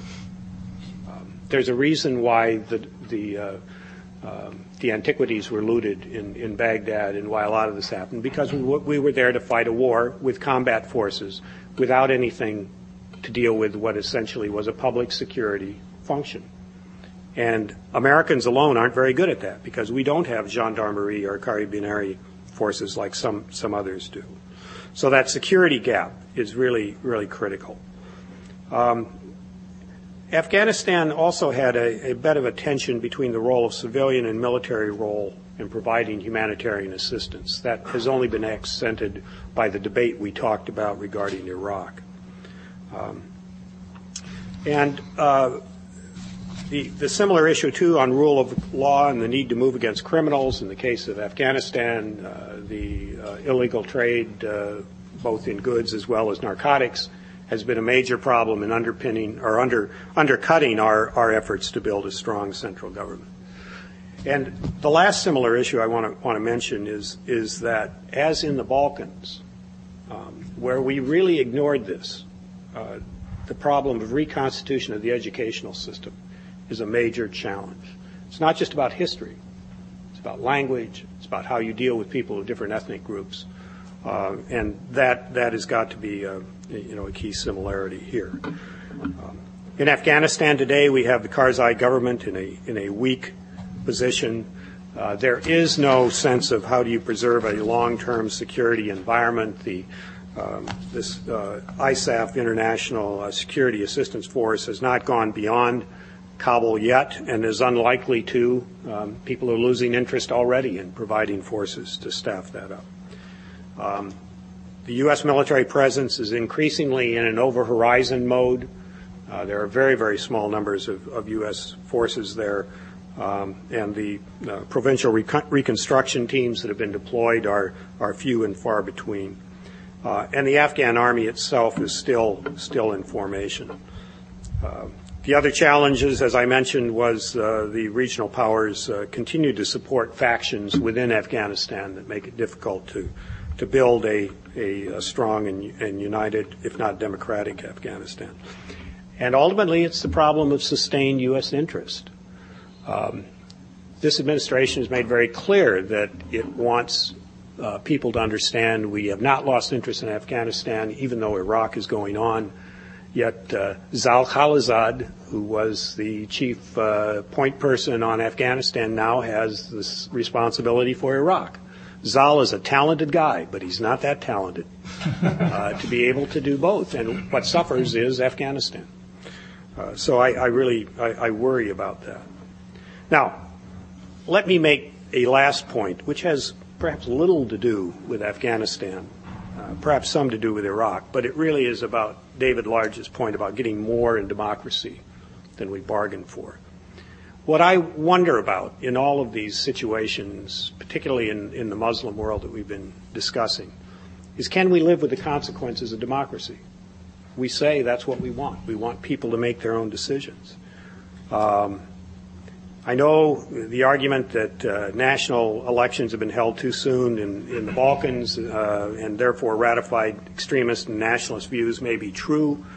Um, maybe we should have had local elections first to sort of set the ground.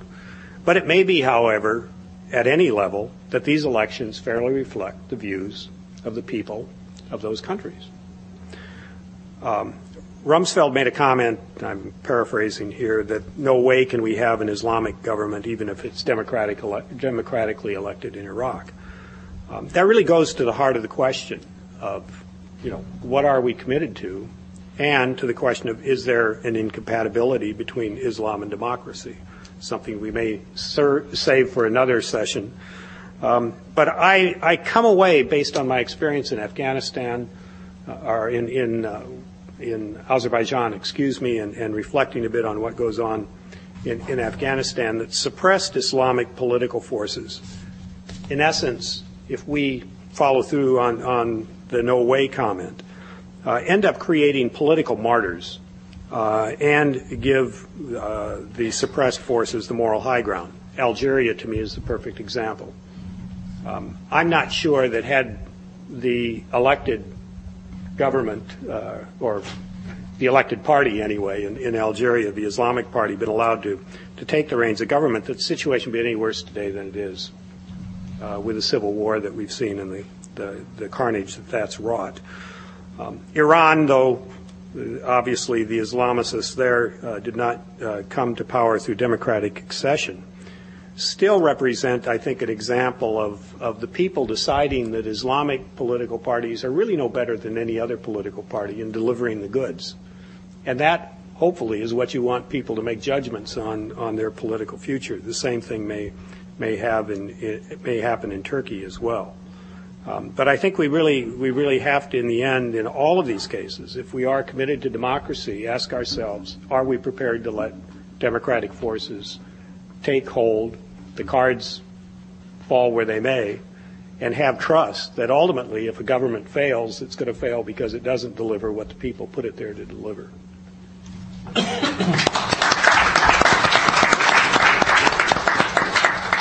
Thank you. I think these were four very stimulating uh, discussions, and I'd like to be, open the floor right away to questions. Yes. Could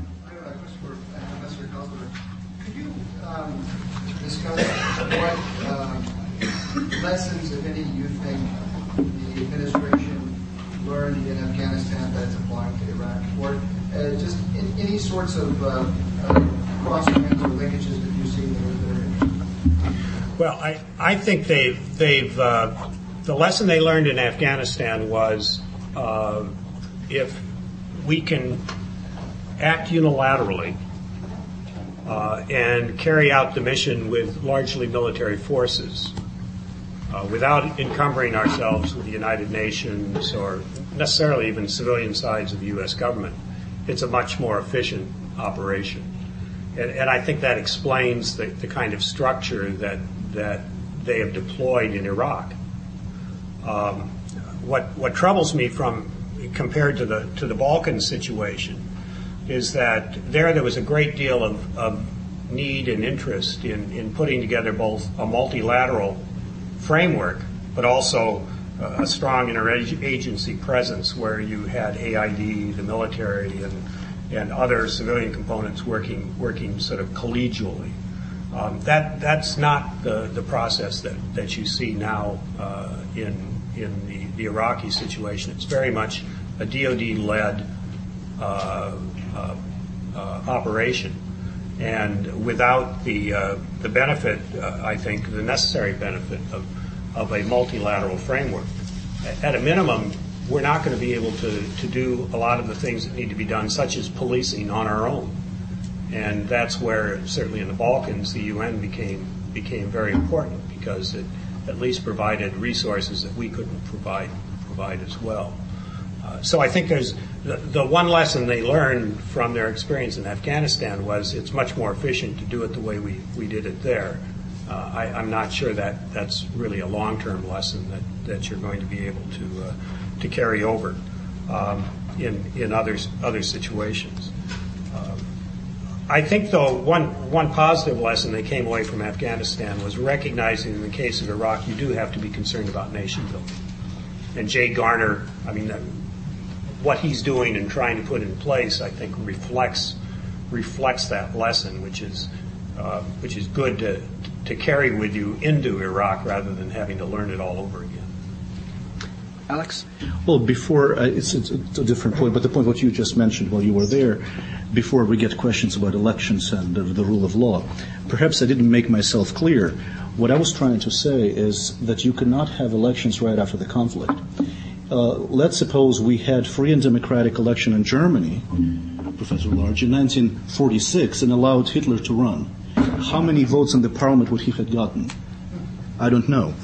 Uh, but what I see on, in Kosovo, we've been working with the presidents of the parties, all three parties there, since the conflict and before the conflict, those that existed.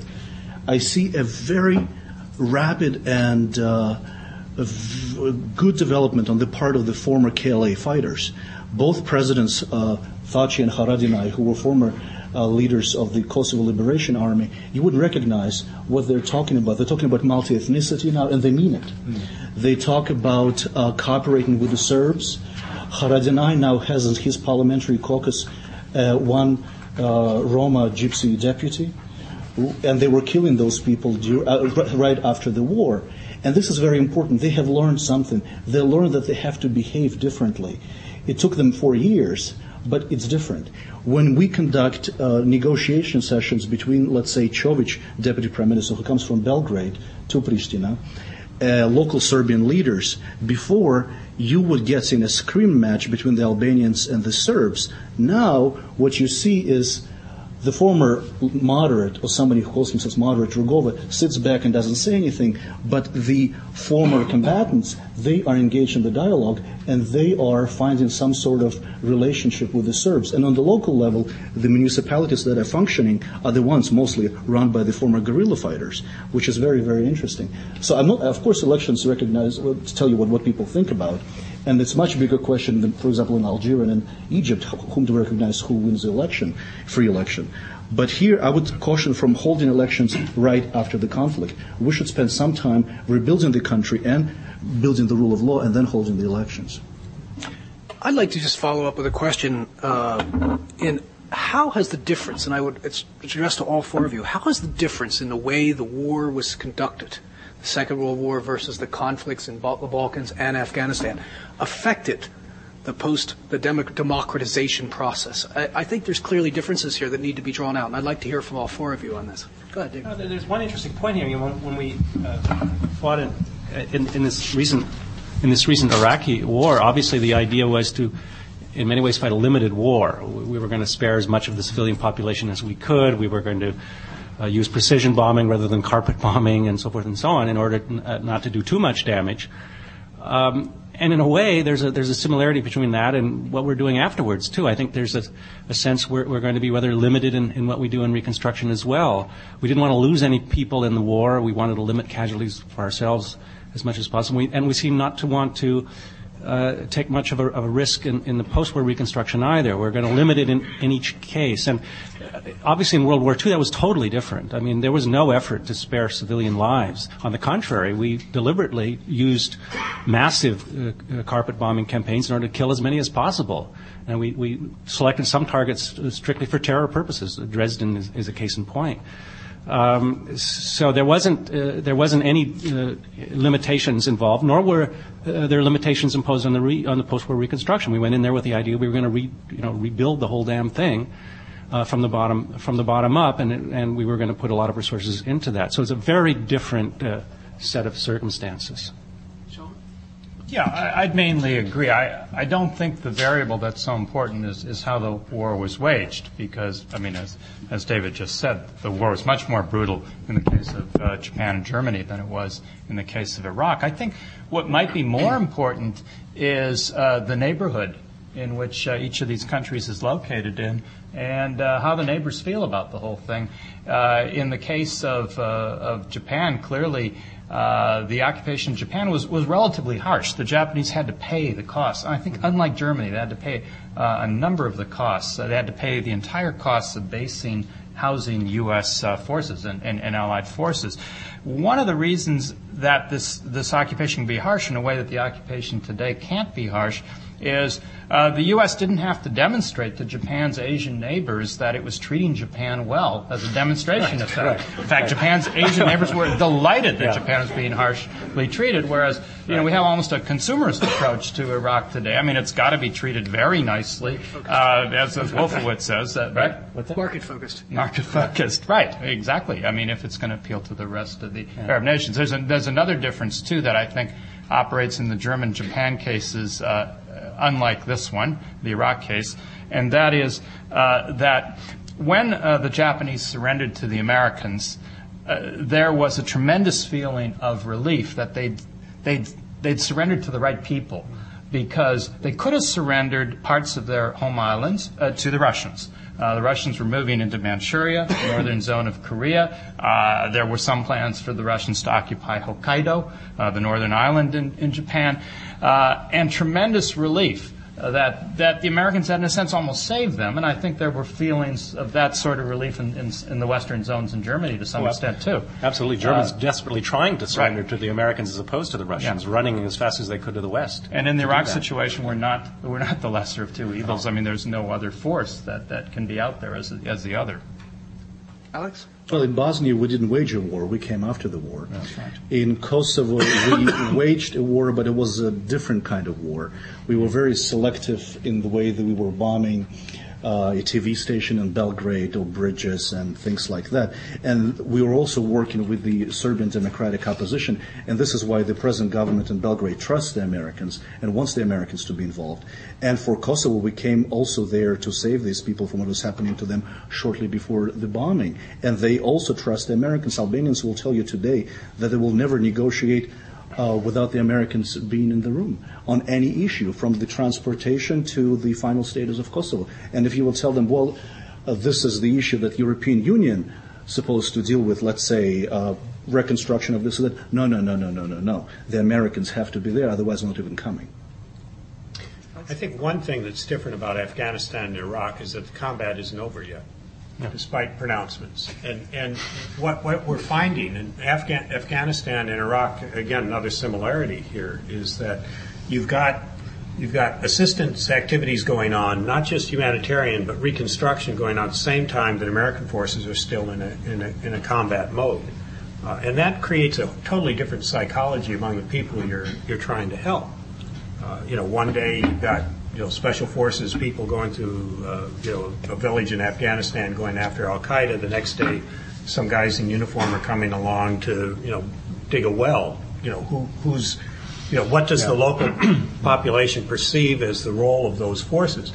Maybe there was, you know, guerrilla action against U.S. forces in Germany. Very, after, virtually none. But, virtually but I, I none like, in Japan. Yeah, but I think we, you know, we are we are open to potentially uh, an extended period in both Iraq right. and Afghanistan, where not only mm-hmm. our our military forces, but those who are there, quote, to help you, unquote. Right. Mm-hmm. Are going to be subject or targets of, of ongoing military action. Yeah. That's a very, very key difference, I exactly. think. And not in Bosnia and Kosovo also. No, that's right.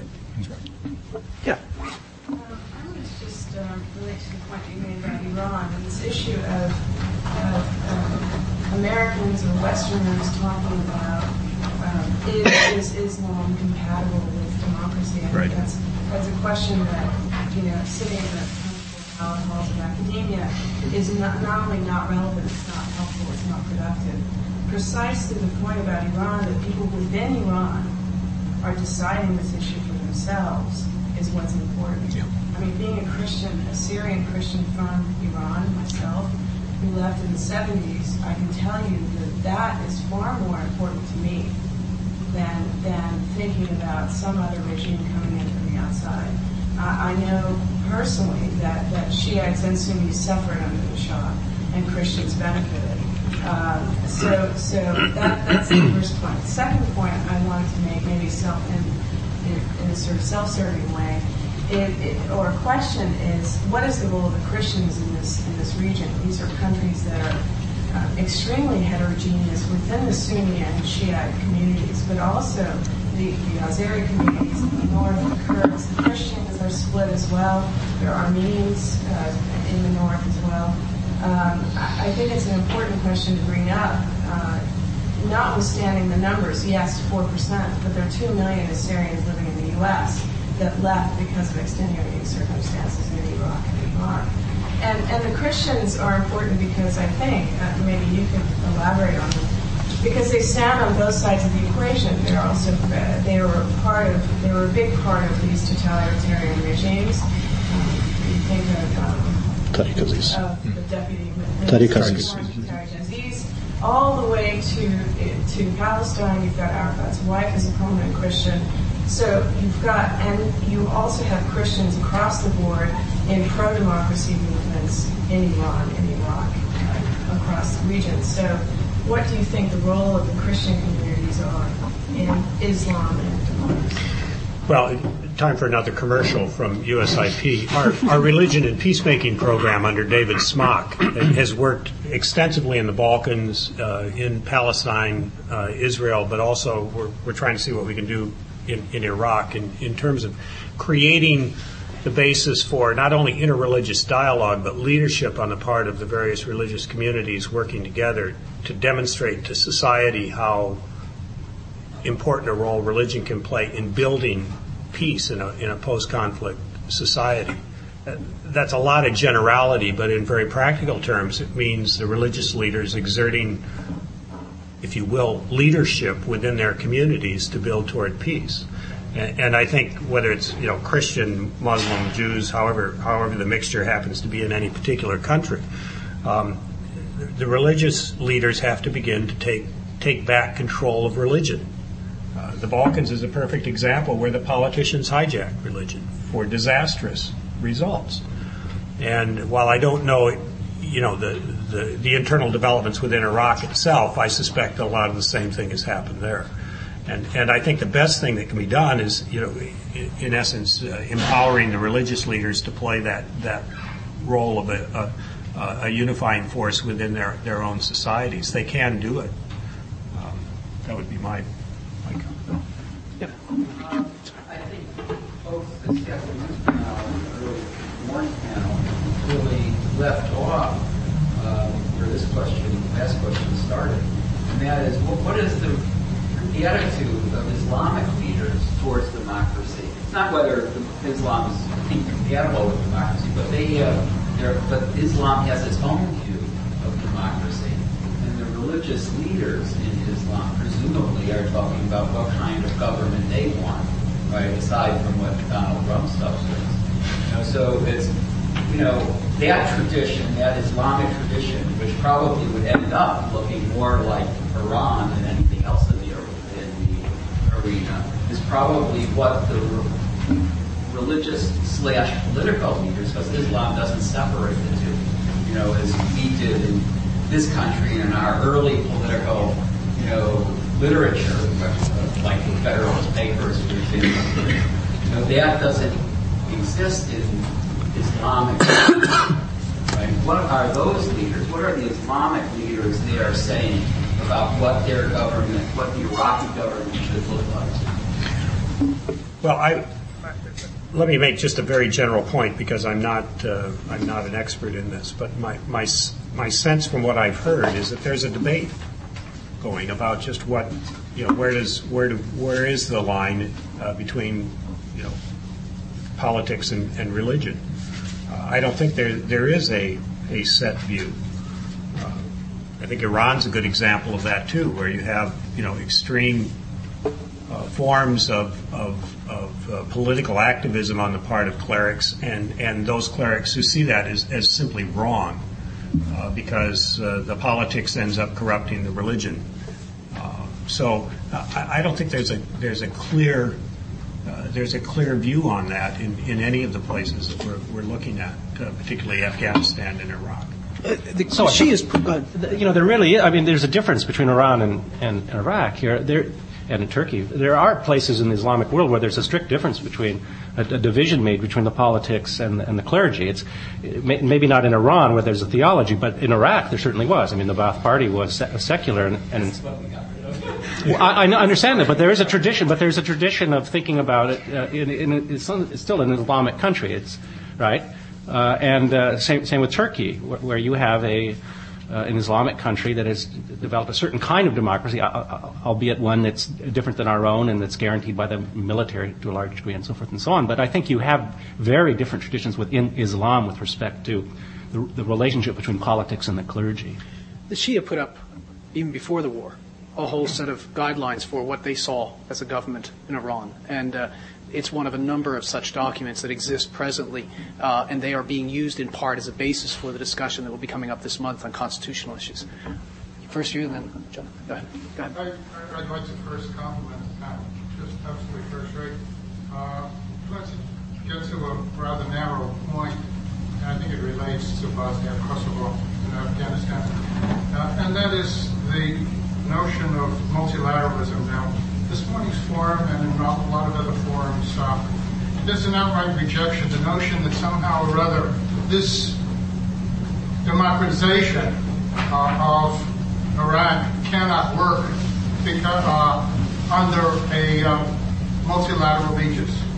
That what you need is a single will, essentially, the United States. I, and from what I've heard with respect to Bosnia and Kosovo is somewhat different than one nuanced uh, response, and that is that um, uh, that multilateralism does not seem to have been a major impediment uh, when you isolate out all those other factors and compare multilateralism to unilateralism. That multilateralism has not been an impediment, and indeed it's been rather successful in Kosovo and uh, Did I misread you?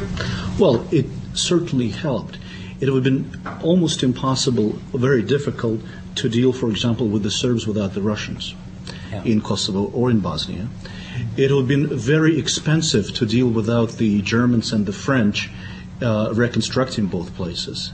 And I don't think we would have had enough manpower to send experts, whatever they were, to run uh, plants, factories, and cities uh, in many of these places.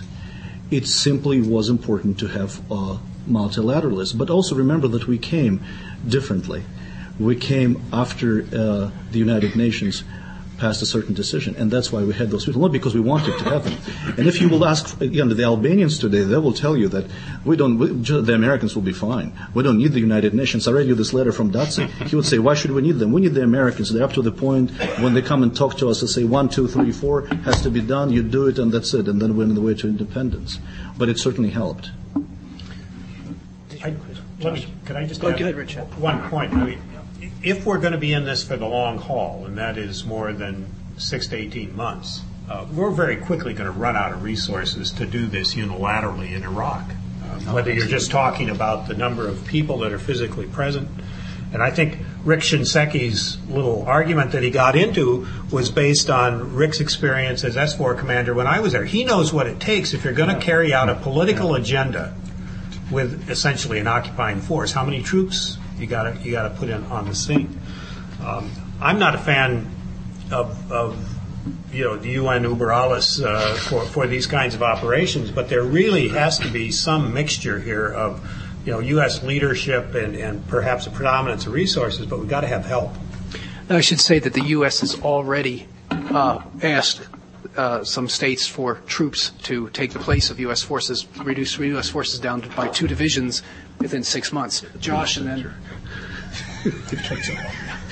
Trying to um, uh, pull out some kind of a general frame from, from all of this experience. Uh, and let me just make a proposition and just ask um, uh, all of you or whoever of you to uh, let me know if it makes any sense or, or, or none at all.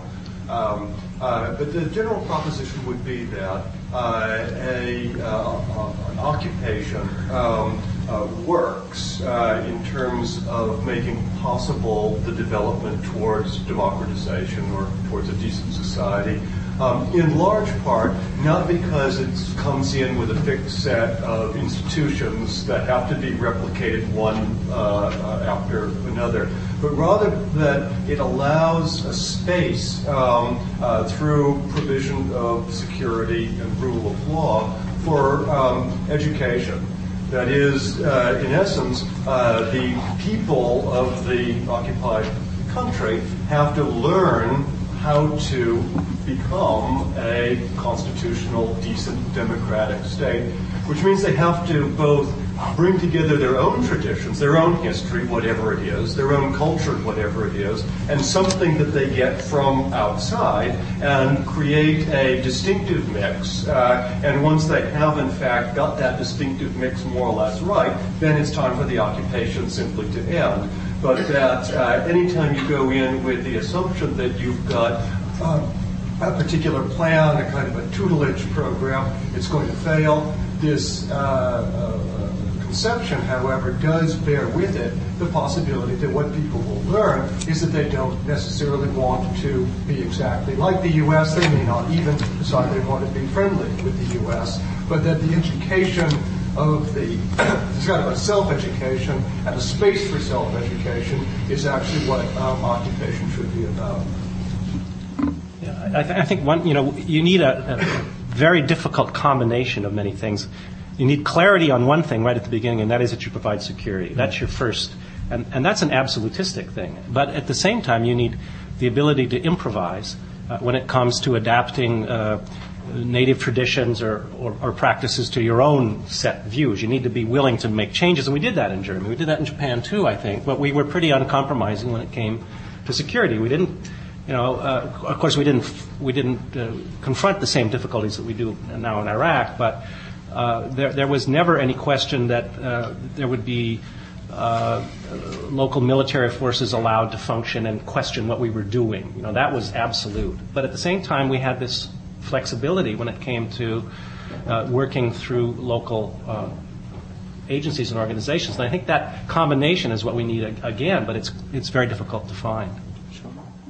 Yeah, I think I might deal with your question a little differently, Josh, because I think it assumes that there's something that you can tell policymakers that will uh, generate a recipe for successful occupations. And I would say if you're going to broaden this out, we've talked about a few occupations today. The U.S. did a whole bunch of occupations in the Caribbean, sure. in Central America. Uh, the Bush administration's not bringing them up because they were all dismal failures. Now, we've, we've heard today about some very well intentioned occupations that we certainly didn't look for, unlike Iraq, which we looked for, um, in, in the case of, of, of, of Bosnia, Kosovo. And, you know, we're hearing that even with all the best intentions and the multilateralism, they're tough to do the history of occupations is almost all of them fail. They don't work. And the only two that the administration and we can come up with are Japan and Germany. You know, maybe we could throw in Italy, but I mean, that wasn't a real occupation.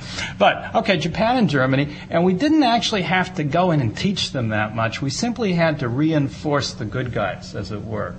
Uh, which, which took U.S. power. It's not an insignificant thing. But I don't think there's a whole lot you can tell people to in, in really hard cases like Iraq about how to make it right. And, and, and I mean, if I could just say one thing here, I, it has been on my mind considering that almost everything that was predictable in Iraq that could go wrong has gone wrong. I mean, that it was going to be a very tough place to occupy. Why you start a war when you don't have a way of successfully occupying and reforming it is beyond me.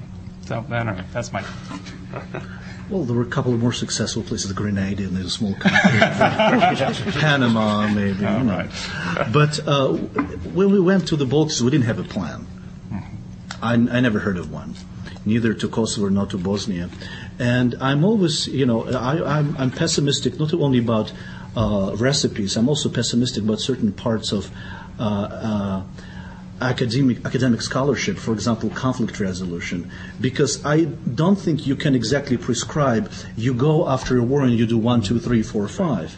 And you cannot say that these are the institutions that work. Mm-hmm. In Yugoslavia, after Tito died, every year there were electing a new president and uh, the presidents was coming from every republic and the two autonomous provinces. It happens once that Europe had two Albanian presidents, Albania and Yugoslavia. Well, Albanians did not want us to stay in that country, but they were certainly had institutions. Uh, one of uh, Tito's parliaments had four chambers. Do you know any parliament in the world with four houses? But uh, and now in Kosovo we have institutions that create specific protection for minorities. For example, with the parliament there are mandatory ten seats specifically set aside for the Serbs and 10 for other minorities. Well, Serbs still do not want to live in Kosovo. And exactly what you said, you have to create security. But only security in terms of rule of law, if you want to go further, security for them to talk to each other. Security to be protected while they are talking about certain things, and security to trust. Especially religion. Uh, uh, yeah, yeah, especially religion. And security to trust the other side when they promise something to you. And so far we haven't succeeded in the Balkans in that security. You have two uh, entities in Bosnia, and I don't see when they're going to start loving each other. Yeah. Well, I- I would just come back to this one point, which I think is a common thread, certainly through all of our recent experience, that if we, if we don't, uh, and you, you can never sequence this thing perfectly so that you, you know, do all of one thing, get that job done, then are able to move on. But I think if there's one thing you've got to attack early on, and we stumble on this each time, it's the whole question of policing, judicial reform, attacking the criminal elements, because until you do that, you're going to end up with this unholy alliance between the criminals and the nationalist politicians that are going to undercut anything else you try to do. And we're not good at that as a as a state. We don't, as Americans, we don't really think in those terms about political systems. I mean, we, we accept corruption, I guess, in our in our cities and, and maybe national level sometimes, but we don't think of how how pernicious this this relationship is and damaging. That's a question. And question if of you're, and I'm sorry, and if you're lucky, politicians control the criminals. But if you're not lucky, criminals control politicians. Yeah. And that's what happens. Last question. I'm a lawyer, and I'm very confused as to all these sort of vague references to the rule of law. Uh, I'm not sure what it means, how you develop it, how you know it when you've got it. The example of Colombia, who's going to protect all these judges from being killed uh, for their rulings by whatever party, whatever person they rule against, or the military that's supposed to protect them? Absolutely no idea what you mean by the rule of law and how you're going to get it. And I don't know either, but I know what it is when you don't Yeah, have yeah, it. you know when you don't Uh, have it. I, I know what it is in Bosnia when, if you're lucky, you've trained the police to the point that they can actually arrest someone. And no, I'm not finished yet either. And that person is not capable of being brought to trial because you have no independent judiciary that isn't so cowed by the fact that this guy has political connections and guns behind him that they don't show up. That there's no prison system worth its name to put people in punish and, and punish them so that society as a whole sees that you don't you don't get away with criminal activity. And if there's no sense among the population as a whole that that the justice system applies equally to all of them. Now, what is law? I don't know, but I know th- that kind of system isn't, and that's the kind of system you confront, and that's what what results, I think, in this unholy alliance between criminals and politicians in in so many of these cases. And in Kosovo, a question was uh, absence of law. Which law do you follow when you come in? Do you follow the law of the province, autonomous province of Kosovo, which is no more, or the law of the Republic of Serbia, which Kosovo was a part of, or the federal law of the Socialist Federative Republic of Yugoslavia, which Serbia was part of, or do you follow just uh, some vague charters of the United Nations, or do you follow? Islamic law? Well, there is no Islamic law in Yugoslavia. Really, religion did not play that much, that, that a significant role, especially in Kosovo. It's much more important to be post-communist rather than rather than, than religion. But uh, there was no law to keep. It, that just reminds me of a very interesting story from Afghanistan. Taliban literally destroyed the legal code of Afghanistan. I mean, literally, they they they burned the books, so that so that when when the Karzai government came in, there was no copy of the Afghan legal code. Um, uh, Institute of Peace, uh, ABA, and some other people went around the world going to libraries and were able to, to, to reconstitute the Afghan legal code and finally hand carried it last May to Kabul and presented the government of Afghanistan with its law. Well, with that, uh, hand carrying the process, uh, I want to thank the panelists again for what I think were four very stimulating presentations. Thank you very, very much. We'll now take a, take a, take a, uh, a 10 minute break uh, and regather at 3.30 for structure, architecture, infrastructure, and democracy.